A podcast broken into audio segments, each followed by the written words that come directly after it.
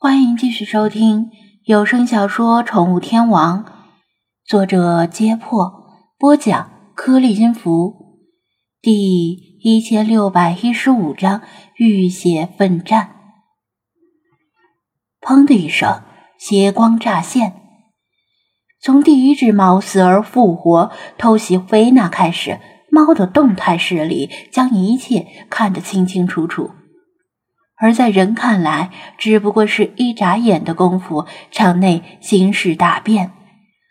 老茶的反应不可谓不快，但他吃亏吃在仓促应变。另外，他为猫光明磊落，不屑于使用鬼鱼伎俩，但对方是蓄势已久，更兼阴险狡诈，处处算计。因此，老查的一拳与第二位攻击者的左爪相交，发出“砰”的一声闷响。对方硬接了这一招，身体也被撞得侧向平移了几寸，而他的右爪也偏了几分。弗拉基米尔和菲娜这时才注意到新的攻击者，但为时已晚。弗拉基米尔只能吐气吸胸，拼命往旁边闪避。就是这几分的差距，令弗拉基米尔避开了要害，但这一爪依然划过了他的身体，皮开肉绽。如果没有老查的救援，这一爪势必又深又准又狠。弗拉基米尔痛苦的一声大叫，左肩被划开一条血口，身体踉跄欲倒。贝娜赶紧扶住他。老查目眦欲裂，怒发冲冠，遥指那两只猫：“鼠辈敢尔！”哈哈哈，真是可笑。那两只猫并排而立，新出现的第二只猫身形微胖，比第一只猫更加年轻、更强壮，锋利的爪子泛着黑色，爪尖还沾着弗拉基米尔的血。第一只猫仰天狂笑，笑声中不乏对菲娜的讥讽。算你命大，不过这样的好运不会再有第二次了。菲娜又急又气，她在战场上受过伤，也在战场上失去过同伴，却从来没有因为自己的失误而导致同伴伤亡。也从来没有见过这么狡猾而残忍的敌人。如果目光能够杀人，他已经用目光将两只猫杀死无数次了。老查察觉到事态的严重，原本处于压倒性优势的己方，目前却落在下风。本来即使二对二，老查和菲娜也绝不怕敌方，但他们。要分神照顾弗拉基米尔，还要小心周围的猫群，更要警惕还有没有其他隐藏的敌人，处处掣肘。弗拉基米尔没虽然没有被伤及要害，但伤口较深，一直血流不止，这样下去迟早会失血而亡。即使在生死关头，他依然勉强挤出笑容。以那大无畏的乐观主义情怀，挥手说道：“你们去吧，不用管我，我能够撑得住，因为死亡不属于喵喵主义者。”挥手牵动了伤口，疼得他差点昏迷过去。菲娜吸了一口气，正要再命令这两只猫自裁，他们复活多少次，他就让他们自裁多少次。但他们。显然不打算给他留下念诵那么一大长串宋词的时间，提爪伏身，准备立刻改动攻击。毕竟这又不是主角变身或者念咒语时敌方只会傻看着的扶桑动画片。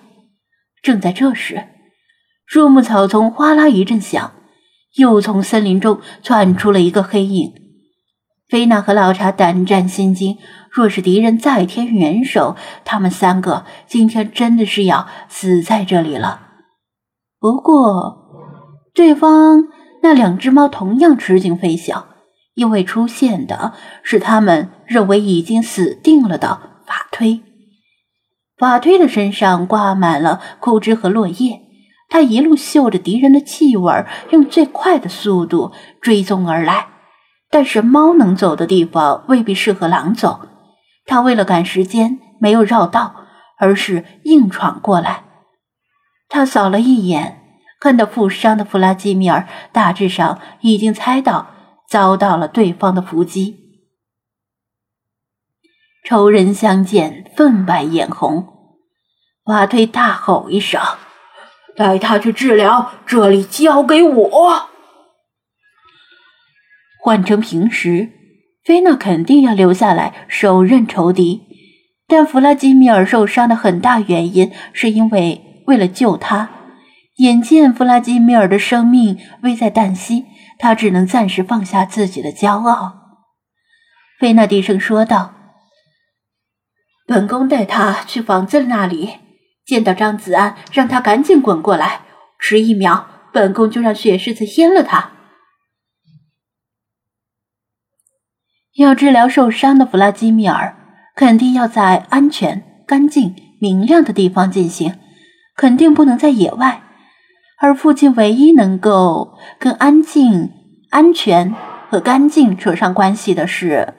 只有梅根所在的那栋大房子。菲娜当着敌人的面不便明言，但老查听懂了他的意思，点头表示明白。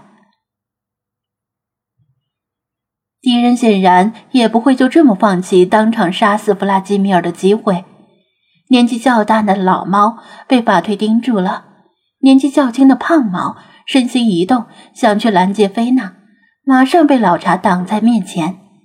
老查摆好架势，朗声说道：“法兄势单力孤，老朽不自量力，愿助法兄一臂之力。”大敌当前，法推不信法，但暂时没时间计较什么法兄不法兄的问题。他也知道敌人强大，而且诡计多端，以一敌二。绝难讨得了好，老茶愿意留下帮忙，当然再好不过。老猫依然不肯放过菲娜，于是一声厉笑，周围的猫群顿时蠢蠢欲动，舍弃老茶和法推，集中向菲娜围过去。平时的菲娜不会把猫群放在眼里，但她现在搀扶着弗拉基米尔，行动能力连平时的百分之一都不及。弗拉基米尔咬牙重申道：“不用管我，去对付敌人，我撑得住。死亡不属于喵喵主义者。啊，他喵的，好疼呀！”他的声音越来越弱，随时可能昏迷过去，纯粹是用钢铁般的意志维持着清醒。省省力气，别说傻话。菲娜心急如焚，正在不知所措之际，从黑暗的森林里接二连三的窜出好几只大体型的野兽，正是北美灰狼群。灰狼们听到法推的呼唤，终于赶到现场。法推也是一声长嚎，命令其中一条狼去找张子安，其他的狼护送菲娜和弗拉基米尔突围。森林的法则。数量和体型就是硬道理。拥有高度纪律性的狼群像箭头一样护住菲娜的前方和两翼，冲进喵群，替菲娜开道。狼群不以杀伤猫群为目的，遇到挡路的猫，要么一爪子扫飞，要么一口叼住甩到一边。后来发现，学野猪的样子，用身体横冲直撞最有效率。体重六七十公斤的北美灰狼，对平均体重不足十公斤的猫群来说，就如同坦克碾压小汽车，一碰到就把猫撞飞了。在狼群的护送下，菲娜搀扶着弗拉基米尔，终于突出重围，跌跌撞撞向印第安荒村撤退，而狼群也是且战且退，留在后面阻碍追兵。